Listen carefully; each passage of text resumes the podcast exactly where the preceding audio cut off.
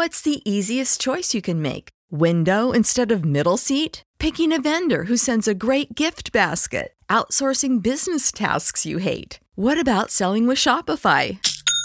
Whether you're selling a little or a lot, Shopify helps you do your thing, however you cha-ching. Shopify is the global commerce platform that helps you sell at every stage of your business. From the launch your online shop stage to the first real life store stage, all the way to the did we just hit a million orders stage. Shopify's there to help you grow. Whether you're selling scented soap or offering outdoor outfits, Shopify helps you sell. Wherever and whatever you're selling, Shopify's got you covered. Sign up for a $1 per month trial period at shopify.com slash try. Go to shopify.com slash try now to grow your business, no matter what stage you're in. Shopify.com slash try. When you need mealtime inspiration, it's worth shopping Kroger, where you'll find over 30,000 mouthwatering choices that excite your inner foodie. And no matter what tasty choice you make, you'll enjoy our everyday low prices, plus extra ways to save, like digital coupons worth over $600 each week. You can also save up to $1 off per gallon at the pump with fuel points. More savings and more inspiring flavors make shopping Kroger worth it every time. Kroger, fresh for everyone. Fuel restrictions apply.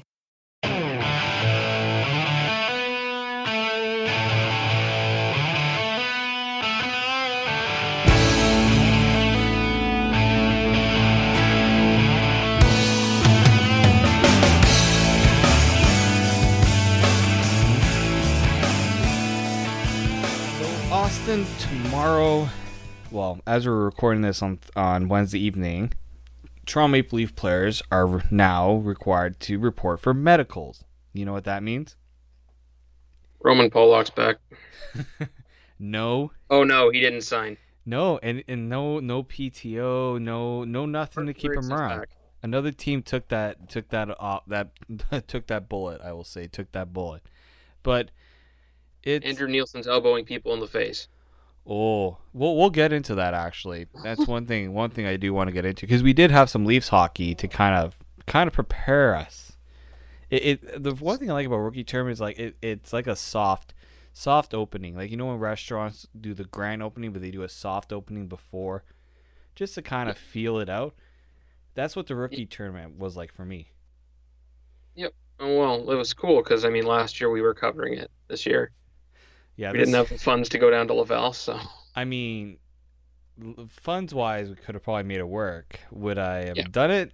Probably not on my own dime, unless I was getting a vacation out of it. But in Laval, I chose Boston instead. So that's why we didn't record last week. Last week I was in the great town of Boston, which coming from chowder and being wicked awesome. the oh I, I nailed that the clam chowder You had the lobster uh, we went to the td Lobster, garden. We went to fenway park. I You didn't go to the garden. I, I walked by the garden. I couldn't go in. They were doing uh, oh man the, it's so weird. Doing, doing garden maintenance. they're they're building like um i think the guy was telling us was like a hotel attached to it or they're doing something attached to the like it, it, everything is so close. This is the one thing about american most american cities is if you go to like an older city like boston it's all integrated into a community it's not like here in toronto where it's like all corporate like it's all house like there it's like apartments and houses toronto yes there's condos but there's like office buildings it's part of the corporate scene when you when you think about toronto sports have you ever been to boston austin should have asked that first. I haven't been to a lot of places. I've been to Florida in the states, and that's uh, it. Yeah that you're you're in and the wherever same we boat stopped off when we went down to cover spring training during classes. And we That's did, it. apparently we didn't go to kansas that's a little uh We stopped in we stopped in Erie, Pennsylvania, and uh, oh that was fun got to see why Connor McDavid got out of there so quick. All respect to Erie, but holy crap! um we went to where was that re- what was that restaurant called again the uh, Uh, it was a Golden Corral. yeah the golden corral where you can Erie. have fried chicken at 9 a.m in the morning If America does something right, it's food. No, uh, you know what? I th- okay. Certain things they do with food is good. Um, beer wise, I wasn't impressed. They're not unless you go with the stuff that's brewed in the city. So Boston. You're gonna is- get into a, you're gonna get into a big fight here about American versus Canadian beer. I can No, already see no, it. no, no. Amer- even America, some Americans will say that our beer is better. Um, It's a pretty lopsided battle, but some people are still fighting it. but the Sam Adams Brewery tour that was my one of the one of the top. I mean, not the top spot because going to Fenway Park to watch a Pearl Jam concert was probably the highlight of my trip.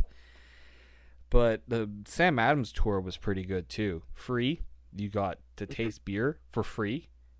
Um, so I I mean Doing it right. they do it right there for for most things. For certain things, they they, They they get drunk. They do things pretty well. Oh, do they get drunk? Uh, I have a funny story. I, I you know, we this kind of leads us into the hockey talk eventually, but um, Interesting. All right.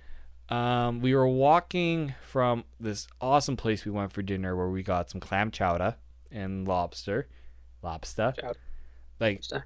um, and after so we were walking back to where our Airbnb was. We were like, you know, you know, The Departed. There's that scene where the shrink saw. Anytime there's a sh- uh, scene with the shrink, Mhm. there's like that that building, concrete building. We were right Oh. across the street from that. So we were right right down there in Boston, and so we're walking back. Uh, we were walking back to the uh, walking back to our Airbnb, and this guy, I thought he fell off his bike. So I hear someone like fall off the bike, and I'm like, "Ouch!" I was gonna check to make sure they're okay. Is it the Zdeno Chara with his giant weird bike No. riding habits? No, because I heard the guy yell like, like he swore, and like in a way that you could tell he was in. does. It, you can tell the way that he was intoxicated, and so Yeah. I'm like, yeah, I'm gonna leave that one alone, which I did, and we walked back. But uh, no, I mean when people and and I, I find this. You, you don't get a, you, you don't get a true sense of appreciation of you know how much they take their sports so seriously there. Everyone there, you couldn't walk around Boston without seeing someone in a Red Sox caps, Red Sox cap. Like Red Sox is the number one, undeniable number one team in that city, and around the state. Like, Yeah, pretty much everywhere. um, like I the wore Red Sox are like- king. just to give you an idea, I wore my Leafs hat in Boston. Like that, I wore that hat because that hat in my game sweat, and I thought, oh my god, I'm gonna get shot, or someone's gonna like try to pick a fight. Nothing, nothing. Yep. And the other reason too is because there's quite a few people traveling to Boston for this concert, and quite a few Canadians. I saw Leafs fans, Sens fans. Apparently, there's Sens fans around still. Uh, we'll get into that Yeah. as well. The only place you'll get in trouble for wearing Leaf stuff is Montreal and probably Phil- Philadelphia. Philadelphia. for problems. Philadelphia, you can't wear anything but the team's stuff. Yeah. You will get. That's a place where I got. I get scared. Mm, I had uh, my my cousin said he he went to school in Ottawa, so they traveled down to Montreal often, and he was in a bar wearing a Leaf jersey, and they physically removed him from the building uh, yeah, I because mean, they were worried about what would, what might happen. I would assume, or security was just being dicks, one of the two. I was gonna say, what year was that? Because depending on the year. Uh, it was probably it was when they Leafs sucked. so what? Why would they care? like, I don't. It's just the rivalry, man. Yeah. Um. No, it's just. It it is a good city. I recommend. Like, there's a list of cities I have I want to go to. Boston was one. Chicago's another. New York, obviously. Out in California. Uh, like there's a list of cities I want to go to. That's something eventually. I have to have a reason. I I wore my my Leaf stuff. I went to Ottawa last month and nothing, no issues. I mean, there's probably more Leafs fans than Sens fans. I was gonna wear my. Tavares. Uh, I have a shirt with Tavares on the back of it, just because I got caught up in the nostalgia of the signing. Didn't well, wear that. You were So the only one. worried worry. that. Well, I had this whole idea. Excuse me, a whole idea planned out that I would go take a photo in front of the Canada 150 sign in at Parliament Yep. with my Tavares shirt on. But then my uh, my girlfriend and I had were too busy doing other stuff, so I never got to do it. Oh, that's too bad. Um, let, us get into one thing about Tavares. I mean, he, uh, I, I think when you the only thing other than no, once he signed, the only other question surrounding Tavares was was he going to be the captain? And my only criticism about how this whole thing went down, Kyle Dubas made it clear in that interview with Bob McKenzie that they were not going to have a captain. Mhm. Why did they not, in that press conference, go out and say, naming captain is not a prior for, priority for us. Probably not going to happen this year, so we can put that to rest. Because what happened? It became the number one, and we've talked about it. We didn't talk about it in great lengths that other sports radio shows had to because wasn't much else to talk about. But it was such a high debate topic that just it flamed out. Mhm. And it could have flamed out a lot easy a lot sooner if Kyle Dubas and I'm not blaming Kyle Dubas for this at all. Um, but this could have been easily shut down if he had just come out and said, "We're not, we're not in a rush." Um, and I, I think he kind of implied that, but they didn't really set it down like this season, no captain, we're not in a rush. And and my thinking too now is you see this what's going on here, and now Montreal, they just trade their captain Max Pacioretty, and they're like, "Yep, within a couple weeks, we're gonna have a new captain." And I'm thinking to myself, why? Why does Montreal want to do that to a player right now? That organization has They're- so many problems. it- why? Because they're going to cue the obligatory Jonathan Drouin captaincy because he's French. You you're you're saying it's gonna be him? I have another Uh, they'd be, uh, they'd be. Uh, Gallagher. mm, I don't know. He's he's like. I mean, he's one of the more prominent forwards on their team, but like Drouin's French. He's probably the star of the team. Uh, you're not going to give it to Shea Weber. Maybe you give it to Shea Weber. Who knows? I mean, he your captain captain is not even going to be around for the first how many how long? Like he's out for a while. Yeah, So- that's the thing. You're not going to name a captain who's going to be out till Christmas. You don't even see him in the sea. so- Or maybe they do. Who knows? I mean, he's got the most. He's probably their most talented player. He's definitely the biggest name on their team now, other than Carey Price. But you um, can't give goalies the captaincy. that would be the worst because I don't think Carey Price. Like if Would want it. if Carey Price wants the hell out of he Montreal. he should Or- want the hell out of Montreal because yeah, he's going to get shelled this season. uh like I think about it, his eight year contract starts this year. I don't know what team is gonna want a ten and a half million dollar goalie. Think it's ten and a half. Um 10, 10 and a half. Like I don't know what team would want that. Uh that would have the room for it too. Not many teams can afford a goalie to pay their goalie that much. They they can't even afford to pay their goalie six, seven million, let alone 10, 10 and a half. The Montreal's incredible, and I said it on Twitter. But our our friend Omar, uh, a winning habit, is going to have a real rough time finding content for an entire season. Hey, you know what? I had to deal with that. How many years? Two years ago, when the Yeah. Leafs were bad. But you could talk about the Marlies at least. Like they're they're in trouble, man. They don't have a good AHL team. Their NHL team's going to finish bottom five, that. And their prospects aren't that awe-inspiring because Kotkaniemi's probably going to make the team now because you need a center so my badly. my counter. Yes, you can talk about the Marlies. Not many people are gonna read Marley stuff. They want to read Leaf stuff. But the thing about Montreal is they create so much drama on their own. I Yeah. think they're gonna be fine. In that sense, but it's just oh my goodness, it's incredible the way they just trade away. They trade away what? Pacioretty, Subban, Sergachev. Who else am I forgetting? Well, it started with Subban. It's um, Subban, Sergachev, Galchenyuk, Pacioretty. Yeah. Were the four and didn't acquire a prominent center for any of them. Nope. That's incredible. Um, not only that, like, um, and the Leafs drafted a number one center and then signed a number one center. I was gonna say, Oof. and in that time, the they never drafted the only their best draft pick. They traded away in Sergachev. And is a very good player, but it's he's got to prove himself because he was not ranked highly by anybody other than Greg Button in the draft. That's true. So he, I don't want to say he's a reach because he's an extremely skilled player and he was a lottery pick for sure. The way he bounced up late, but uh, I mean, he and Barrett Hayton, just because they were sent the top centers on the board, got drafted a little higher than most people expected.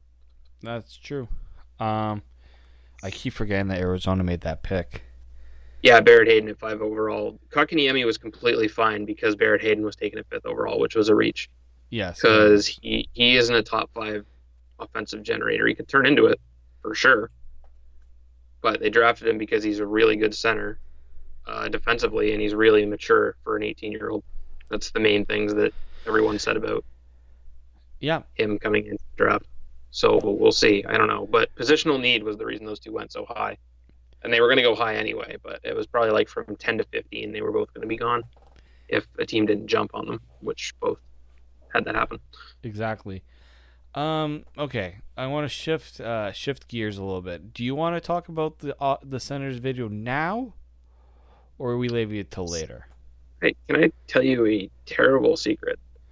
Oh God. I still have not watched the video. You have not. Okay, so you're Andrew Berkshire right now, refusing. I to haven't watch watched video. video because I saw that it was released, and immediately under it, somebody said that they spelled Mark Borowiecki's name wrong. Was like, nope. the guy that's supposed to be the the keynote speaker of your franchise, you can't even you screw his name up on the nameplate. Okay, so this is very easy.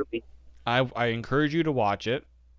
I saw I saw the Tim and Sid spoof of it, and I've sort of gotten like a synopsis of what's happened, but I haven't seen it with my own eyes. That is the most bizarre thing I have ever watched on Twitter.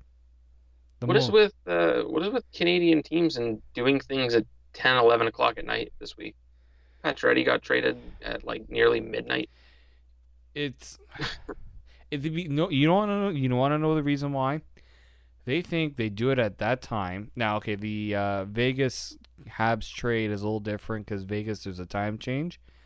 Yeah, um, not enough though to justify doing Their it at one o'clock in the morning. Like granted. Ottawa's thing, they send it out at that time. Who the hell is gonna want to a care about it and watch it? That, a lot more people than they were hoping. Because that thing got picked up so quickly. Um, I mean, Sportsnet. We're, we're, at Sportsnet, we're, we're when I'm working the desk uh, as a freelancer, I'm look we're looking for that stuff. So they they they missed the ball in the in terms of they could have. There was no prior notice to it, mm-hmm. so it just came out of the blue. Um, Melnyk did not let Borowiecki have a word, like enough to justify having him even in there. Yeah. Um, like now I've seen this. That was sort of like a state of the franchise sort of video, and probably the worst yeah. one I've ever seen because your owner is clearly delusional. But you and half your fan base doesn't want that owner in power. You and and you look at how other franchises like the Blue Jays when they do those sort of things, it's not like Shapiro was not bringing up. Uh, let me try to think of a equivalent to Mark Borowiecki on the Blue Jays. Um, ooh, that's gonna be a tough. Who's a plug on the Blue Jays? It's not. I mean, Russell Martin still can play. Like he's. Troy Tulowitzki. No, he's not a plug in that. Like I'm like a terrible player. Like a okay, this is like having Darwin Barney do a Q&A with Mark Shapiro. That's what we got. This is basically like having Frederik Gauthier do a Q&A with Kyle Dubas. There's that's a good one. That's a good one. It just why it does it makes zero sense to have this person talking about the franchise, even though Frederik Gauthier is a very smart man.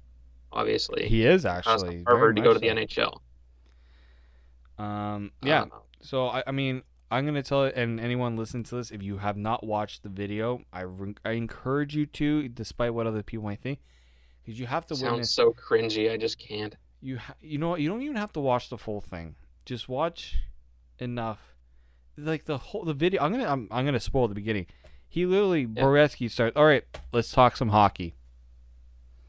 Not a hi. this is Mark Borowiecki. I'm here with owner. You none of that. Just right off the bat. Let's talk some. No, let's talk some hockey now. It's like, well, what were you guys Alright. talking about before the video started? It's sort of just like a. All right, let's get this over with. My Yeah. boss told me I had to be here. Like, it's such a train wreck. I would encourage you to watch it. Um, Okay. and that's why I don't want to go into too much detail because I do want you to watch it. All right, ready for some drama? The Toronto Maple Leafs announced their training camp roster. Oh, I thought you were announcing breaking news. Okay. No, I have none. Oh, there is some breaking news I wish would have come while we're recording. Maybe it could come while we're recording. Yeah, the night's young. But the Toronto Maple Leafs have announced their training camp roster. And in Yep. order to be to be on the training camp roster, you need to have a contract with the Leafs. Either a PTO, entry level, AHL, ECHL, some sort of contract with the Leafs. Because I, I was confused at first when I saw the goaltenders and Joseph Woll wasn't there. And I forget Joseph Woll does not have a contract, and he's still in He the hasn't NCAA. to a, So he's entry level. so that that that threw me off a little bit. Yeah. Um, it's also a reason why certain the only time you see those guys is during development camp because you don't need a contract to go to development camp. Um, but a player that's name wasn't there, and for good reason because he remains unsigned. It's William Nylander. Are you worried? Yep. No, No. And, and you know what? I sorry, I don't have any. and I'm not, and I'm not gonna put put this to the point like in a way that I'm worried because I'm pretty sure Kyle Dubas even said they were willing to go a couple days into training camp to sort this stuff out.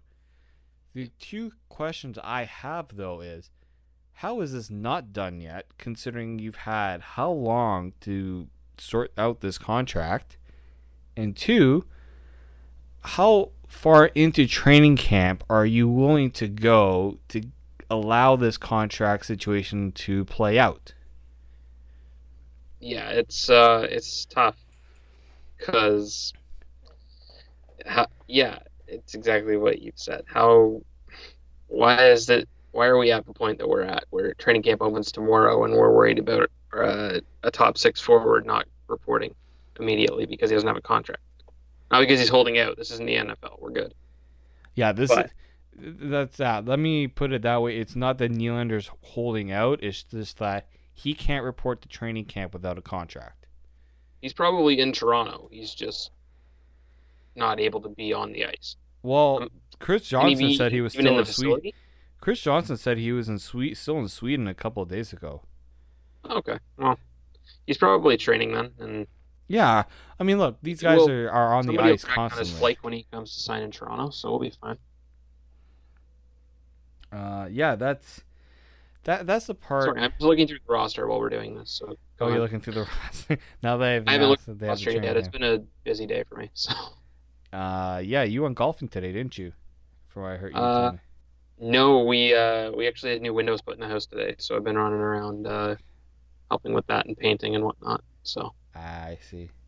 maybe tomorrow we'll be able to golf, but we'll see. Um, but th- this is this is the tough part because yes, I think they had quite a. I just wonder, and, and now there's this report from Darren Dreger. Now I wanted to read this to you. Chris Nichols, uh, people like analysts get mad because he basically takes their words, writes a short little post, gets some good clicks on a website. I understand the issues that come with that, but that's the reality of people wanting to see, you know, wanting this stuff. Um, but this is what you're gonna wrote. post content that's likely gonna get reused somewhere yeah. in aggregation sites or something. That's how Um, it is. this is the quote that he uses. But there, this is from Chris Nichols, uh, Nichols on hockey on Twitter. Um, talking about, and I'm pretty sure TSN 1050. uh, Let me look at them first, considering that that's where the source of the conversation was from. Jordan, Jordan Subban is wearing 46 in camp. How dare he? Oh, he took the Polak number. That's cr- that number's like Oh, It's like when when I can't remember who I think it was Cody Franson that took 24. I think. Or who the first defenseman that took 24 when Bryan McCabe left. And people are like, "Oh, that number's no, tarnished." that was that was Frogren that first took his number. there was that one. Jonas Frog. I think uh, number three and when Dermott had three at one point. Um, for my, I think he had three. That got some.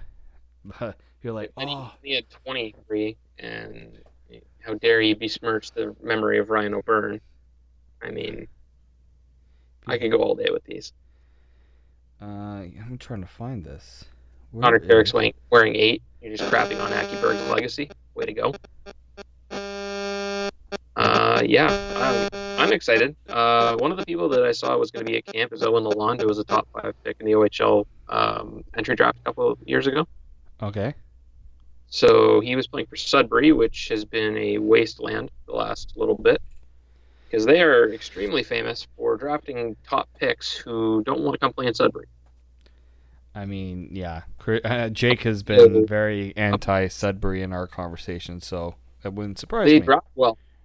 Like I'm sure if I went through like a year by year history of guys that were drafted and either were traded or yeah were traded because they didn't want to play there or just didn't work out, and I'm sure there would be a good little list. But Mhm. uh, All right, let me yeah, let me let me read this quote because this is just keep us on the Nylander stuff.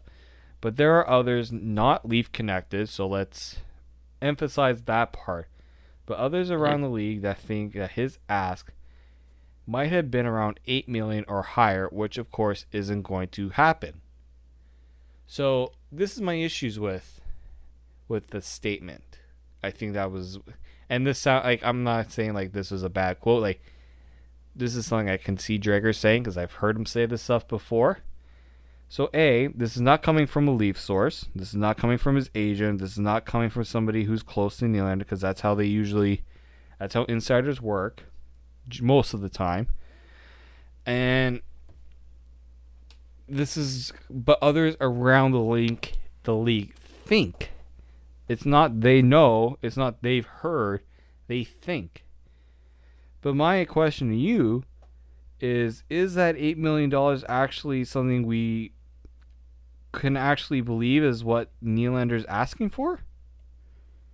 I mean it's really stupid on his agent's part if he's not asking for it. I mean it's just a simple thing of the business now. You you've scored 60 points in your first two seasons in the league.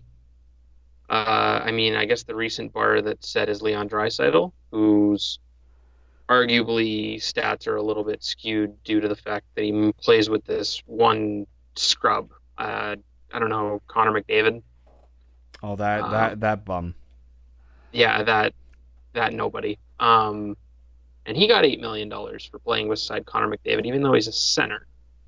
So, kind of makes sense that Nylander would be asking for that, seeing as he's playing with Auston Matthews, who's not as good as uh, McDavid. Obviously, we're not going to even get into that argument because it's going to go nowhere. Uh, McDavid's the best. McDavid's number one. Go team. Um, but yeah, Nylander 60 points in his first two seasons. I mean, he's he's stupid to not be asking for that amount, especially since Marner thinks he can get 10. I mean, that, and that was another that was another Dreger thing too, with the whole Marner ten. Yeah, I mean, uh, you, you've been listening around, you sort of he's cer- certain people have an amount that they think he's going to be signing for, and I can't say I argue with them because it makes sense com- uh, due to his comparables. Okay, so this is this is where I when I look at how the Leafs have handled contracts the last couple years, especially looking at Rielly and Kadri. Yeah. Two players um I think so Rielly's was off of his entry level and Kadri had done the bridge deal. Mhm. Two kind of different situations but similar outcomes. They took a little less than what they're worth basically because they haven't and the only reason why we say they took less than what they're worth because at the time they signed the deals they weren't worth what they got now at that time but then they proved to be worth that. Did that make sense? Basically they Uh, yes. they played they played to the point their contracts were betting on we know you're here you can get there. We're not reaching too far we're not shorting you at all either. A good compromise down the middle not even hometown discount. It's more of We know you can perform at this level. You might exceed it, but even if you reach somewhere near Well- that, you're good. Yeah. Well, it's yeah, it's a bet on yourself contract if you go for a bridge deal and you know your abilities. Andreas Johnsson's doing it this year, where he signed for shy of eight hundred grand. Yeah, not even taking I the qualifying offer. The Nope, qualifying offer would have been more. Would have gotten a million at least, wouldn't he? Yep. Uh, that's just, I mean, it's team friendly if you want to call it that, because he probably would have been paid. It's a small sample size, but he probably would have gotten a mil and a half, two mil, I would think, for I that would yeah, that's a guy that's playing your bottom uh, bottom six. I mean, guys are getting paid way more than that for less production And and this less results. this is where the Zach Hyman and Connor Brown contracts really help set the bar for the lower Yeah. like the those those guys. Um, that, but that's sure. why you do it. Um, yeah, you need you need to be able to get those good contracts, and Andreas Johnsson's going to be a good contract this year for sure. But Um, for for Nylander, I mean, it's it's sort of like what Mike Babcock said when they were talking about uh, when Kadri before he signed this recent deal. Babcock uh, was quoted as saying, "We basically want players to make us pay them the money they deserve," Yeah. and that's Nylander is making the Leafs pay him the money he deserves, regardless of if it's I don't know six and a half, six mil, or if it's eight mil. He's one of the most productive wingers in the league, alongside one of the up and coming centers in the league. So there's no way he shouldn't be paid that money. It just I, a bridge deal doesn't seem that productive for Nylander unless you're just looking to make as much money as possible for two years. Yeah, and this is where I was going to go with it. So he has a couple of choices. Um, not many players. Uh, I'm trying to think of. See, th- this is tough because there's you try to think of comparables when you go through things like this. When we look at contracts that were signed recently, um, everyone points to the Pastrnak and uh, Nikolai Ehlers as the two contracts that can properly compare to what Nylander should get. But the question really becomes um, does Nylander want to do what Pastrnak did, which is, I mean, Pastrnak is was in the same situation where he withheld himself from camp. This was more of an aggressive uh, withholding, and eventually he got he got a good deal. But you look at the deal now, it's like he kind of got shortchanged a little bit. But you, your rights as an RFA are not the same as a UFA, so you you kind of are you're kind of in a bind at that point. But when you look at, I'm gonna pull up the Pastrnak one because I think that's a that's a similar situation. I think. Uh, I'm just uh, just give me one because I am just putting in cap friendlies. I got it right here Uh, too. It's So- still yeah. So he signed a six-year, forty million dollar contract that paid him six point six six per year cap hit. Uh, he got a good signing bonus when he did sign it. Um, he he's doing really. Um, he doesn't have many other signing bonuses after that. He does get a good base salary. Um, out of that deal, so he out of his this was out of his entry level contract. He was how old when he signed it? because age plays a factor too. So he's 22 right now. Makes which makes sense because he went into the league. Um, because he was drafted. Man, I gotta go through this. Okay, so he was drafted first round 2014, 25th overall. Good God. Um, that's good drafting right there. I'd have to say. So 2014, he gets drafted. He's in the NHL right in that season. Um, puts up 27 points, puts up 26, and then 70. Yeah. So he doesn't have those productive years the first two years, and then it whoop, jumps up. I think a lot of that was playing with Patrice Bergeron, but still 70, 70 points. Only at, and he got 6.66. That's a pretty, I, I would say that's a good deal. But now you look at Nylander. This is two straight years of him putting up 60 points. And he's looking for. I, Yeah. I, I can you can make the argument now that he's actually worth what Pastrnak got and maybe a little more. Just based The on two Oh, sorry. And I just want to make one other point. The reason why I think he might be worth a little more is because look who he's playing with versus who, what a guy like Pastrnak is playing with. Pastrnak was playing with two established players in Bergeron and Marchand. Nylander was playing with Hyman and Matthews, and Matthews obviously a top end talent, but not at the full potential that he it can get to. He hasn't reached that you know top end talent yet. They're still young. They're still developing. It's not like Nylander was playing with Tavares. like let's say he, this would be a perfect situation where it's not like he's playing with Tavares, putting up X amount of points, and you're like, okay, no, he's worth a good chunk of change. This is he's playing with a younger guy, still establishing his game, but still putting up 60 points. That's Yeah. where I think you could say he's worth a little bit more because he hasn't fully reached that potential because his line mates haven't either. Mm. Um, Yeah, it's um, I, the easiest comparables to me are definitely Ehlers and Pastrnak, who recently signed their contracts. yeah, Similar production, similar uh, age. players, I would say, other than the quality of talent. Obviously, Pastrnak plays on just a world-crushing line with Bergeron and Marchand. At least fans saw that firsthand. Yeah, um, he plays on arguably the best line in the NHL. I don't think it's even arguably; they are the best line in the NHL. Just uh, it's a three-man unit. This- Um, and I mean, it's not too far off for Ehlers. He's either going to be playing with one of Scheifele or is he playing with Stastny during the playoffs? Stastny's not Oh, with the team anymore, but I, I don't remember who he was playing with, but yeah, I would say that he was He was- playing. he was was a top eight. six I winger. remember that. So he was feeding a goal machine. Uh, bottom. So his the top six. Yeah, I think Stastny would have been. It would have been either Stastny or uh, Little.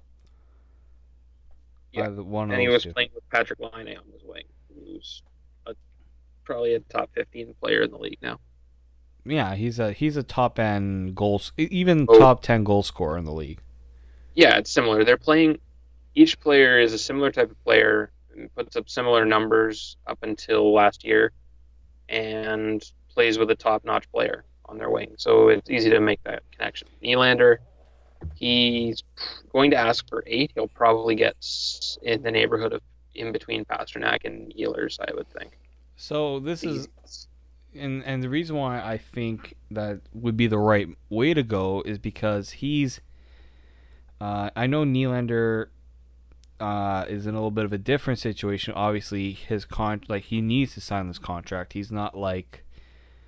Um, I think Ehlers. Ehlers and him and Ehlers were the same draft, correct?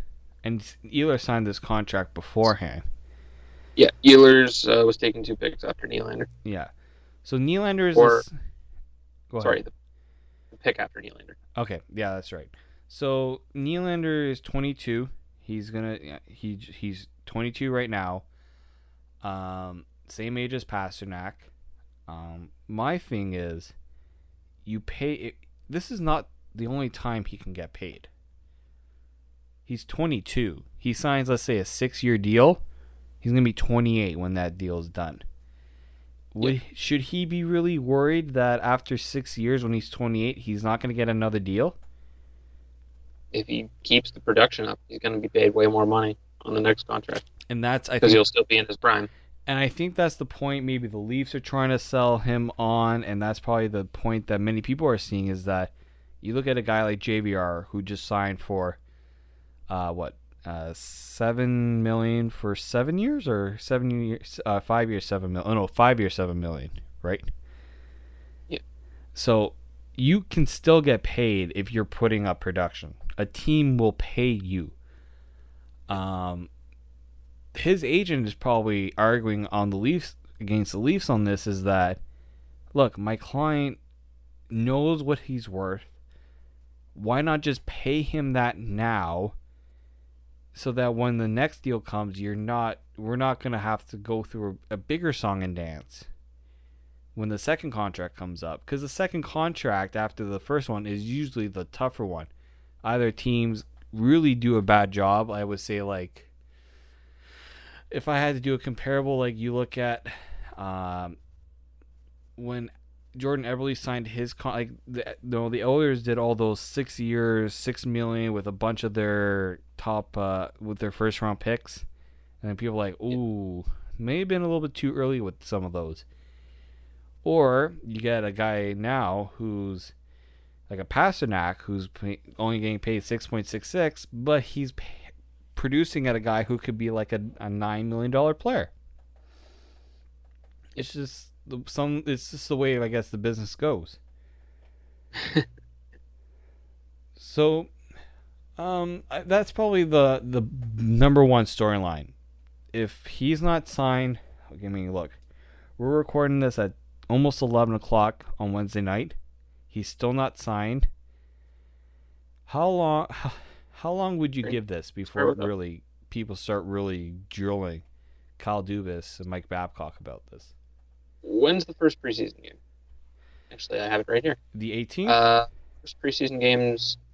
Uh, yeah, hometown hockey. They're doing on the 18th. So that's not. It's a preseason game, but it's probably going to be just like a bunch of the rookies playing. yeah, the first one's usually like ease the team. It's a community rink game. They're just gonna they're gonna throw out whoever. They'll put like one or two guys out. and Other than that, like Hyman and Brown will probably play, and those will be the biggest names in the lineup. I would Watch I them throw all of Matthews, Marner, Tavares, just all of them out there to beat the Suns. I would. I would Watch agree me. with that one. Technically, the next night they play at the Canadian Tire Center, so the 19th, next Wednesday. Yeah, So they have a week to get Nylander. I think once the preseason games start to get going, that's when Leaf fans are going to start to get a little testy with this. I I think it's gonna be earlier than that because we Yeah, they're already they're already testy because They are. every every day see stuff on Nylander. So it's it's perfectly understandable. He's one of the best players on the team. let's not forget. it's not a situation where he's going to sit out season. No, let's not forget. Uh, team reports for medicals tomorrow or Thursday. Friday, they're up in Niagara Falls for the weekend. Yeah, they're yeah they're going to the So maybe right. that, maybe when they return from that and he's still not around, that's where you can kind of go, mm, okay. I mean, this is kind of getting a little. But Kyle Dubas, I give him a lot of credit. Cool as a whistle. yeah like he's not gonna just he's he's smart in that way because if Nylander's asking for eight, you can sweat him out for a minute without making him upset. It's just the nature of how you get negotiations done. And don't forget, Dubas has also been studying under Lou for the past two or three seasons. And I'm, if I'm not mistaken, Kyle Dubas used to be a manager, uh, an agent. I'm pretty sure he got his agent's license when he was working in the OHL. He knows his way around a negotiation. Let's all, and let's not also forget. Um, somebody mentioned this to me. The agent may have may be able to keep a player from. you No, let's let's wait it out a little bit. But in the end of the day, they're serving a client, and if that player is just like, let's get this done, the agent can't just go, oh no no, let's wait wait wait wait. Eventually, if you're you do that too much of an agent as an agent, you're gonna be like, uh yeah, maybe I think we got to go with someone else. Agent wouldn't do that either because you're leaving his commission and money for your family and yourself on the table. There we go. Bingo. It's not the best interest of all parties to sit out unless you have a really, really good like a unless a team's just nickel and diming you. Exactly. And I don't think that's the situation. I think it's No. one player thinks he's worth this, the team thinks, you know, we're close, but I think you're really worth this.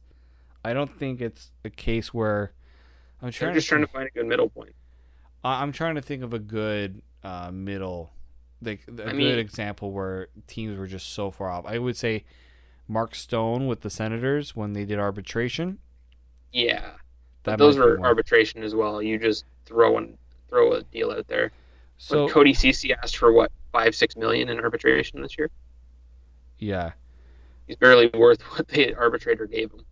All due respect. So Nylander actually he could, if he wanted to do arbitration, could sign a one year deal. I think he would have because um Cap Friendly has it that Um, eligibility for salary arbitration depend on an entry level signing age and professional experience. So 18 to 24 years professional experience.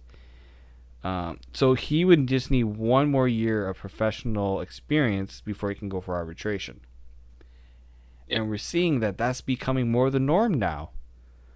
More more so than in past years. A lot, quite a few teams have been able to get around it, but we've seen some more high profile cases go to arbitration Yeah, for sure. or And get get settled way before like they they know oh we're getting close to arbitration let's get this done because you don't want to have to deal with arbitration yeah, for sure.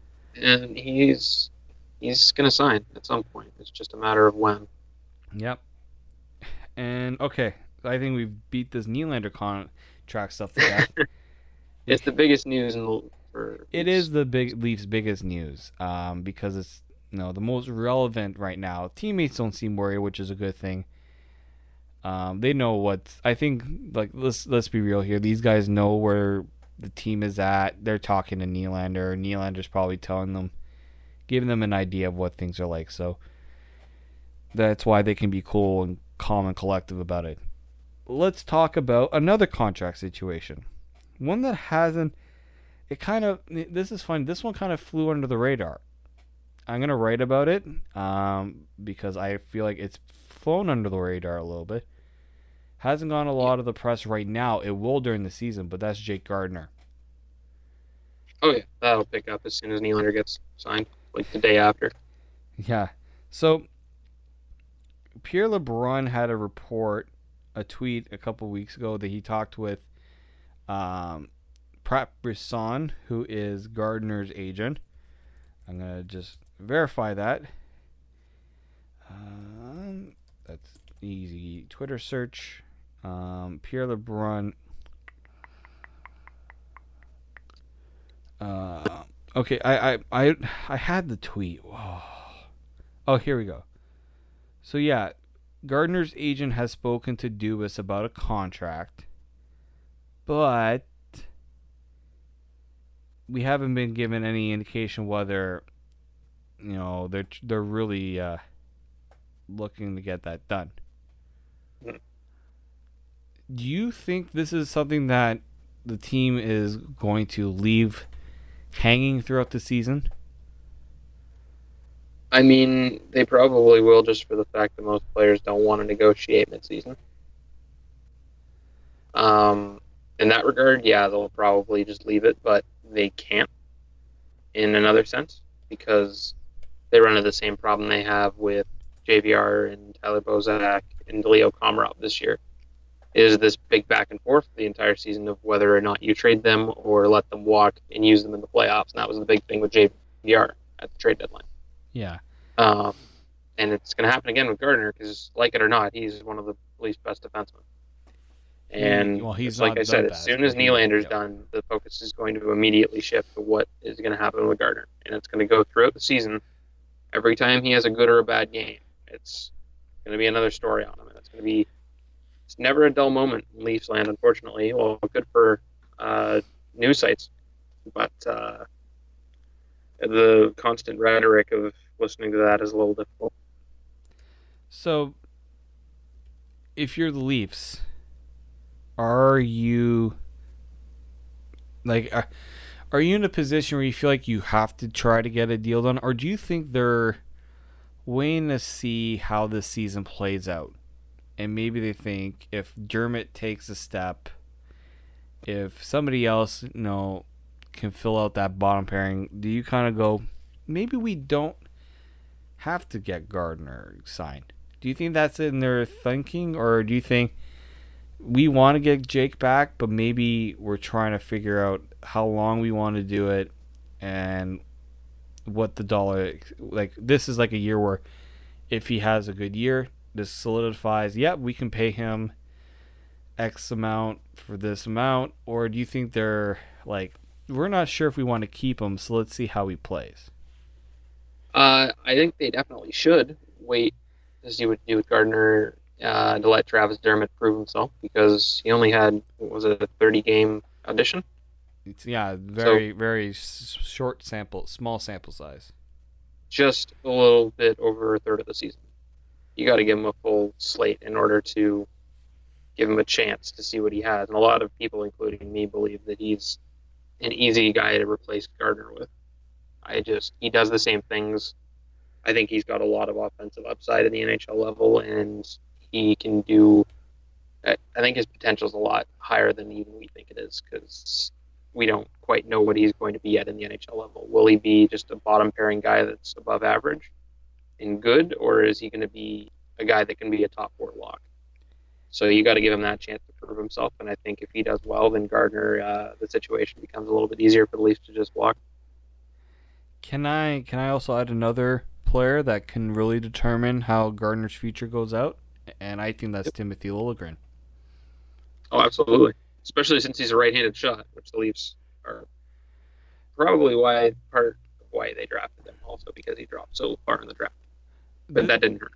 Yeah, my but the reason why I bring up Liljegren is because if you're losing a guy of Gardiner's caliber, you need mm-hmm. to find a way to replace it. Now, I don't expect Liljegren to replace that right away, but if you're bringing up Liljegren and they're being they're most likely going to take the season with the Marlies, he may come up halfway through the year depending on how the season plays out. It could be like a Dermott thing. And if he plays well, let's say he I mean, we know Rielly and Gardiner are going to get the power play time, but let's say in the Marlies, he proves to be a very good power play guy. That mm-hmm. that solves, I think, that gives you a better indicate indicator of maybe Gart, maybe Liljegren and Dermott. We put them two together and see how it goes next this the season after. I'm not saying that's what's going to happen, but it's something that I thought about, and I'm like, you know what? This is why you should wait on Gardiner be, on signing Gardiner because you overpay for Gardiner. You give Gardiner a big deal. It affects your top your forwards and the money you have for them. You yep. take away an opportunity for a guy that might be better or more suited for what you need. Obviously, we know Jake's Gardiner's more of a for sure. We know what he is um, and maybe that's why it's easier to say he, they should just bring him back. I understand that. But if you bring up a guy like Liljegren through your system, he's done it right, he's checked all the boxes, why not? Yep. I feel like the the way Jake Gardiner's he's improved, but still making the same mistakes that we've seen throughout his tenure. Um, you can't argue that he puts up the points, 50 points. That's not something that most defensemen can do in the NHL. So it's not a question. That's I mean we've said it before. It's not a question of his skill on the ice because he is extremely talented offensively. He's one of the best skaters on the Leafs, and he's shown the ability to play defense. It's all in between the ears with him, and it's something that's been very obvious for a while is it's just you never know what kind of Jake Gardiner you're going to get on a game to game basis. Yeah, I, I think it's the brain cramps, the brain farts, whatever you want to call it. That's what that's what defines him. It's not just his skill, but that's the thing. That's that's the thing with being a defenseman. It's not just what you, you the skill you bring. It's the decisions you make. It's how you handle pressure situations he hasn't excelled at that yet. He's he's shows he's a very talented. He's a good skater. He's he's a good passer. He you know from the point he's good at setting up those redirects. But when it when the pressure's on and we've seen it, he doesn't shine like you want to see a guy of his caliber shine. Yeah, and a lot of people are going to go back to the one game against Boston, and that's easy pickings, honestly. It is. But um, I mean, he's he's a staple in the power play. He does a lot of things right, and people are writing him off after one game. And if you're willing to do that, then pretty much every Leaf on the team should be written off because everybody has a bad game. It's just he had a bad game at the wrong moment. And you know what? And you can tell it's not like oh, you know, I'll get over it or he was visibly upset with himself. He took and a lot of heat for that he took it on the chin, and that's I was uh, I was as mad as the next person at Jake's mistakes. As a fan of the team, you have to be upset because your team just got bounced from the playoffs. But immediately after that game, what immediately gained my respect back for him was that he spoke to the media and completely owned up to what he did and took it like a man. That's that's all you can do in that situation. You're gonna take your lumps no matter what. But the fact that you said you were sorry or owned up to your mistakes, that's what makes man. Yep, definitely. Um, I, if th- I we think can I just go back to Liljegren for a minute? Sure. Um, what another thing we don't really talk about a lot is that we have guys like Nylander, Marner, Matthews, um, who Matthews and Marner both came up uh, with two years or three years full left on their entry level deal. Liljegren's now burned the first year of his entry level contract in the AHL. did he? Uh, oh, hold on. I don't. Oh, mind. I don't think he has because this would have been his first. No, he's so he's. It, Oh, we're good then. It slides, so you can you can get that. Right, you right, can right. slide it. So that's what happened. So he signed it. So the entry level slide. I'm thinking the AHL for some reason. That's that's on. Okay, so uh, if you want me to explain it to you, just so I mean, I, No, no, no. something- We're, we're good. I'm just I had a brain fart there for a sec. I, I garnered it. um, But I mean, unless he blows people out of camp, out of the water in camp this year, he's he's not gonna make the Leafs. Nor, I don't think the Leafs are in any position to rush the guy. It's not the D situation is not that dire, especially since you have a couple guys that can play in your top four that aren't all necessarily top four players, but they can be there. Yeah, and one more thing I Uh, can I can tell you about Liljegren too is if he doesn't play the full season with the Leafs, Yeah. his contract slides again. It, Okay, so it, he's ge- fine. it, it does get to I'm- a it does get to a certain point where so long. yeah, like a guy like Dermott who is older, his contract can't slide when he's in the AHL. When you get to a certain age, I think it's when you're 18 and 19, you can uh, you can have that slide, but when you turn 20, nah, it doesn't. You know, Well, It- that's that's what was messing me up is I didn't uh, I wasn't clear on the entry level slide for 18 and 19 year olds. Okay, yeah. that's basically put in place for the um, sort of the European guys, I guess, or because CHL guys can't make the jump right away, Exactly. or older CHL guys can. Yeah, anyway, So um, but Liljegren shouldn't yeah, make the team. I mean, if he does, I'm not going to complain. But I'm. I've already. I've already made the case that you let him dictate. If he, he's yeah, if he's ready, he's ready. but I, I would. I'm more on the on the line that if he's even if he's ready, he has to be exceptional. It can't be he's shown some good things. No, he needs to show. There's going to be no chance of because it can. It can. We've seen it before. Luke Schenn is the best example where he had a couple good games, and then it just fell off a cliff. And it Yeah. was no like the, it was so mishandled. It still bothers me how that was handled.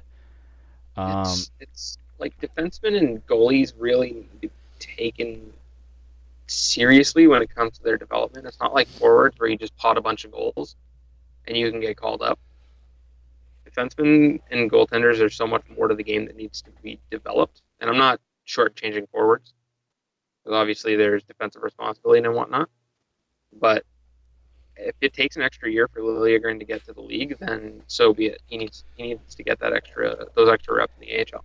yeah, and the Leafs are not counting on him either. Well, I mean, best example, look at a guy on that same Marlies blue line, Andrew Nielsen, who looked like he was going to be a stud after his last CHL season, and he's just it hasn't been there. Uh, it wasn't there last season. I mean, his first. oh, let me just pull up the stats real quick. His first AHL season, he did really well, and then last season he didn't play as much. He had 26 points, I believe I off the top of my head. Yeah, 26 points in 65 games. Oh my god, he almost finished with 150 penalty minutes on the season. yeah, that's Just that's a huge issue in his game. he's a guy that plays a little too close to that line and very often crosses it. Obviously, Yeah, we saw, and that was Uh, probably my biggest takeaway from the rookie tournament. Yeah. Was it's well, in, in still 74 games. Sorry, go ahead. No, no, go. You go. You go.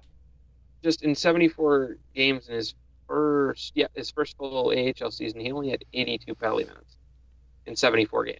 So that's fine.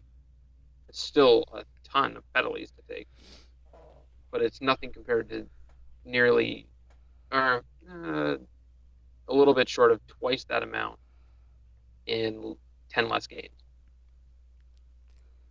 Like that's insane. Yeah, this is this is a big year for Nielsen, I think. Uh, he didn't do great in the rookie tournament because he was No, in that game. I didn't really get to. he was he was very over. Like I watched, he was very over aggressive. Um, he's it, it's tough. I saw, I mean, I saw one play on the breakout where he just sort of circled his net, he wheeled, and then just sort of stopped flat at the face-off circle and passed the puck and turned it over in his own inside his own blue line. That that's like a case, and and I think you put it right in that you think a guy is like, oh my god, look at this guy. People were ready to put him above Travis Dermott, and look what ended up happening. I I was like, I was one of those guys too. with Lethbridge in 2015 and 16. Yeah, Point, almost a point per game player as a defenseman. yeah, that's Like, that's insane. Like yeah. Evan Bouchard was a top five pick in this draft, and he had uh, over a point per game, but it was like 81. But and you wonder how does a guy like you no how does a guy not get picked when you if people are like oh how is he a third? And then you kind of realize it. There's parts of his game that you get pat you look past the point totals and you're like mm, okay. Like he, wondering he would why be a he went where liability in the. NHL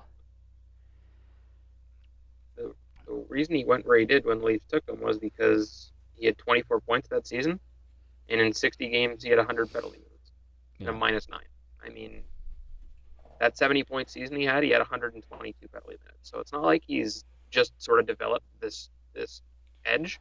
He's always had it. It just fluctuates depending on the role he plays in the team.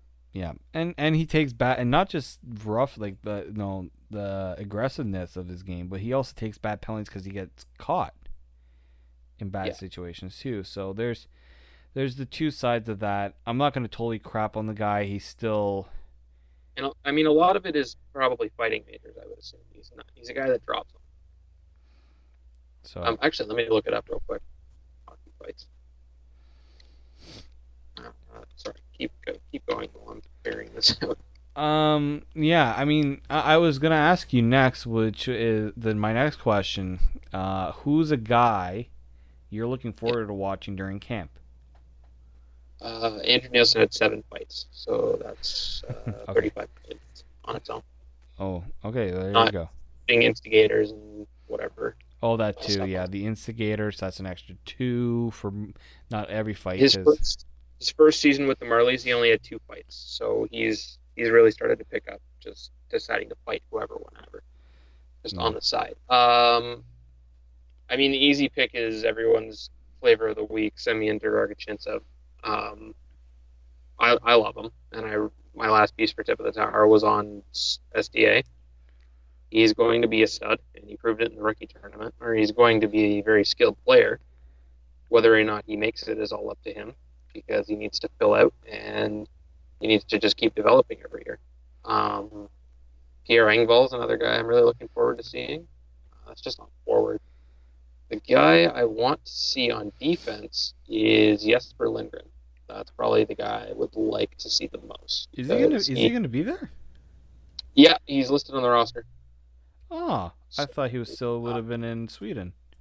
Well, there was there was some leaks on social media that he was doing like uh, Promo. media, taking photos and stuff for HPK, I believe, which is the team he played for last season in Liiga. I mean, th- I mean, his Uh, team is not gonna say, "Oh, you can't go No, do that." because the Leafs are definitely not going to have a talent like his sitting in the press box if they're not going to play him. They're going to send him back to Europe and sign Yeah. him into another ATO at the end of the season. I would rather send him to Europe now than send him to the AHL or ECHL. At least there he can play against. The ATO, like, mm, I don't even think it's a possibility for a guy like him, even though he was a fourth round pick, I believe, or he was definitely outside the top three rounds. Which is unfortunate. But he, he's an underrated pick. He's just small, but he can produce a lot of offense. So, I mean, he's a guy to definitely watch out for, and he. It's another guy that is just getting caught up in the Marlies' numbers on defense. yeah. It's a massive first game. It's Holy, be hard like, like, look, there's 25 defensemen. Yeah. Um, I would say, whew, and half of those will be cut after a couple preseason games, but then they'll go down to Marlies' game. yeah, because you look at um ECHL contracts, AHL contracts, amateur tryout, like you got. Yeah. uh, like you, you got a couple of those there. They don't have any PTOs this year. Not yet. It can, there's still it can, time. it can still Yeah. change. Eight goalies is going to be Oh. at camp, which is holy hell. Like we lot. could go through the cuts right now if you wanted to. no, you. I we can know save that. be- We can save that for next week because their first round of cuts won't be until I say after the first couple of preseason games. But it's going to be it'll just be difficult for him to make the team. So I don't I'm not surprised he was doing media over in Finland Yeah. because He, he's Uh, preparing himself for that.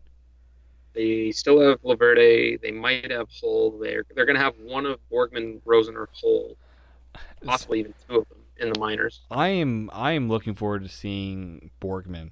He's a guy That's that I'm. You know what? I, I I liked his size. He was somewhat decent skater, but injuries, an injury I think cut his AHL season short. I think Mhm. playing with Roman Polak was too much for him, unfortunately. Um, but I wouldn't mind seeing a guy like Borgman because if he can play penalty kill, we. I'm thinking to myself, and I wrote that article. I don't know if you read it about Rielly and Hainsey. They need Wait. someone to play the penalty kill pretty bad. Yep, and Borgman's the guy that can do it. I don't I don't know what the plan is with the Leafs blue line. It's that six spot is up for grabs, which is a good thing. And I, I would say, yeah, I would say five and six are almost like Dermott's gonna have to earn his spot. Like it's not gonna be given to him. Um, it's it'll be fun because I mean I'm it, looking forward to it, forward it'll be that fun battle. for us because we watch the Leafs. Who it won't be fun for the guys that of, one of those three guys is going back down. Sorry, you're kind of cut out a little bit there. Oh, sorry. Am I good? Yeah, no, we just had that weird beeping sound. Sorry, I didn't. Oh. It really was loud that time. Um, but I would say, go go ahead. So yeah, it's gonna be fun for us to watch, but I mean, It'll be fun for us to watch, but not. It'll, it won't be fun for the guys that are fighting for those positions in the AHL because one or two of those three guys is going to get uh, one or two of uh, Rosenhol or Borgman is probably going to end up in the minors. You have Jordan Subban, who just got signed, who's going to play top four for the Marlies. You have Vincent LoVerde, who was massive for the Marlies in the playoff run. Yeah, LoVerde is uh if I'm he he's a guy I I don't know, I think he has to go th- I I don't know really his waiver situation. I don't know. Um, but Martin Marincin could be another guy that goes down. Nielsen's another guy that's going to play in the AHL. Igor Ozhiganov is could end up there, depending on how it shakes out. Yeah, this is that was gonna be my question. It would or OG Ganov go to he he seems really set on playing here. He it's not like where if he's not in the NHL he's gonna bolt back to Russia. No, because it's he was playing for. Uh, it's not like he was playing. It's not a Zaitsev situation in that regard, because he wasn't playing for an SKA St. Petersburg or a CSKA Moscow. No, he was one of the- playing he was playing for. CSKA Moscow. He was, but like when he last season he played for. Uh, Oh, okay. the team was, but it wasn't one of the like major powerhouses in the league, and they still own his rights. So, would you rather play in the NHL, possibly the AHL, and still get some shots if a guy gets injured, or would you risk going back to Russia and not getting another contract? I'm Uh, my I don't know. It it's going to be interesting. Oh, the one sorry, one more guy I didn't mention the AHL battle. Sean Durzi is getting a lot of hype because he's an older than Rasmus Sandin and he's an overager. So there's a lot of talk surrounding him. Th- that was gonna be my question. So he's not eligible to go back to the O. Uh, what is he? He's What, 20. 19? He's twenty. Oh, he's You- gonna. Sorry, he's gonna be 20 on uh, October 21st. So I believe you can go back to the CHL, but there's a limit on overage players you can have, and I believe that's 21 year olds. Okay. So, so he can play his 20 year old season, but So if he's skilled enough, then there's really no point. actually, the way I know it, I know he can, is because Mac Hollowell, he's kind Yeah. of expecting that he might go back. Uh, Yep. he played with he played in the Soo as well, so that might comp. He, you know, he could. He's most likely gonna go there. Um, I would say Durzi. If he's not gonna play a lot with the Marlies, is it worth? so, I don't know. Or I don't think the ECHL is worth it, man. You're Like yeah, you're you're really not on the ECHL. I, I think it would be okay I- if you I'm fine if right. it's like those like mid level, not even mid level, but like guys you're hoping could turn into something. Durzi is someone that you're hoping you're putting kind of a high hope on a little bit because he was a second round pick. Yeah. So, um, Uh, I would just rather send Durzi somewhere. Like if he doesn't make the HL, I'd rather just send him back to the O for a season because it's not like he's going to regress. He's going to be a top two defenseman on Owen Sound if he goes back. yeah. My now the last one I have Rasmus Sandin. I'm of the Yeah. mind that you send him to Sweden. If they're going to give him playing time, then yeah, absolutely. Because that was the issue in his draft year is he wasn't going to get playing time in Rögle. He needed Yeah, that playing time to games. showcase himself. Yeah. And that's why he went Played- to the Soo. Played five games and then got permission to leave for the OHL because he wasn't playing. And he went there originally, which is what makes sense is why he might go back to is because his brother plays there. True. Yeah. Uh, that's good so for there. There's a genuine link there, for sure. um But could make the Marlies. Who knows? It's uh, it's all going to get sorted out in the next couple weeks. This is where it gets exciting for us. um Let's I'm- say he played for CSKA Moscow. What? Hold on one second. Sorry, I'm just looking at OJ again. yeah, he did play for CSKA. That's what I that's The jersey with a snowflake on it. Oh. Never mind, he play for Moscow. Who am I thinking of? I uh, thought he was loaned to somebody. Oh, that was way back. Sorry, that was severe. Jesus, sorry, that was years ago. Okay, so it is a Zaitsev situation. Yeah. Boy, I am on the ball today. Eh, you're not doing too bad. First Um the contract, and now the Moscow thing. Jesus. all right, then I mean fired the show, so goodbye. Um, I was gonna, I was gonna ask you about the Danny Green thing that he said about Kawhi, and I'm I'm wondering if we're playing, t- if we're getting to that situation. I mean, Raptors fans are kind of feeling a little insecure about Kawhi because of what everyone's saying about him. Do you do you have a thought on that? We went we went deep into Leaf talk there, and you just went hard pivot into the Toronto Yeah, Raptors. because I'm thinking, I'm thinking like we've. What else can we say about the Leafs? We we can dissect this training camp roster as much as we can, but I would love to, but yeah, if you want to talk Raptors, that's cool. I'm, I was just about to say, you know what? I'm cool talking. So, let's let, um, let's leave the Raptors to next time. Uh, yeah, we can do a full thing on the Raptors. We have somebody we'd like to have on to talk about the Raptors. Yes, So Wait. that would be lovely. I think we do. we I'm trying to think. Wait, who are we thinking? of? Do you mean you want to say? Uh, not at this moment because we don't have a date set up. Okay, sure. We so we'll announce it when we do have a date. Okay. I'll yeah. Stay tuned. Um, okay. How about this? That was my bad. Bad hosting on my part. Um, do you have any final thoughts? Because I don't want to keep people too long because this is getting a little long. I mean, that's usually how it goes. We had some good discussion though. McAdam's going to be the starter of this team on opening night. Pardon? Book it. Eamon McAdam, he's gonna he's gonna be the starter for the Leafs on opening. Book it. Do it. Uh, I'm I'm I'm I'm thinking M- McElhinney is going to have Babcock's like Babcock will give him the benefit of the doubt. It's his job to lose. Sparks He's already got mask painted, so Sparks oh. cannot And I repeat, he cannot have a bad camp. Speaking of Sparks, oh my God, do I want him to be the Leafs' backup? No disrespect to McElhinney, but his, His- pads, have you seen them for the season? Yeah, I did. There's some absolute heat. So, That's like, that's second to Trevor Kidd, I would say. ooh, Maybe first. Debatable. that's That's, like some- the most heat I've seen. that's some good hype. on a League. that's some good pick. That's some good grace you're giving him right there. They are. Oh, he is. He is probably some of the best goalies swag in the league.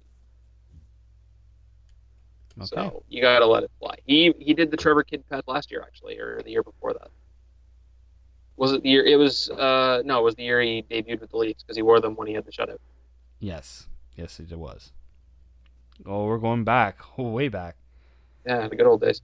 Yeah. Yes, those days are back. Apparently, we'll. I'm. We're gonna leave our season predictions. Uh, I want to have I want to see one preseason game against the Sens, and then we can talk about the Stanley Cup parade. With the way I want this to go with our yeah with our season predictions. I hopefully we'll have our guests. Uh, one different set of guests that we can hopefully have for that. So. Um, We're gonna have a lot of hockey yet though, so get ready. Yeah, we we do have guys I want to come on. It's just a matter of getting them booked. So we'll because they have they have their shows, they have their work that they're doing. So as I said before, that's that's the tough part. I always say, um, I I don't tell I tell these people we're not in a rush. You guys have work to do. We're not gonna make no. It, we have no They're right. important people. We are less important people that still have a job to go to. Exactly. So it's a little difficult to nail down. All right. Um, with that being said, and that stupid buzzing noise coming back in my headphones, I hope it's my headphones and not the listeners hearing this. So I apologize if that's the case. Um, I want to make the last effort. Well, not the last effort. It won't be my last effort of trying to get Austin Twitter followers, but underscore Austin Owens on Twitter. You can follow him there. His great hockey takes. They're very great. Oh. See over there. You're making me blush through the TV. Um, he- you might see some tweets about trying to get some swag from the score. Which I'm your guy. uh, apparently, if you need some swag from the score, give uh, give Austin a, a shout out.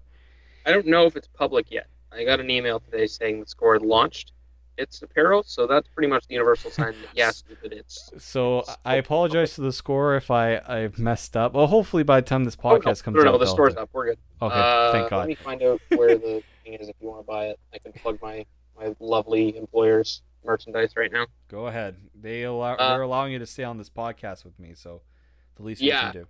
Shout out to them for letting me have terrible takes and less than stellar remembrance of how basic contracts work in the NHL.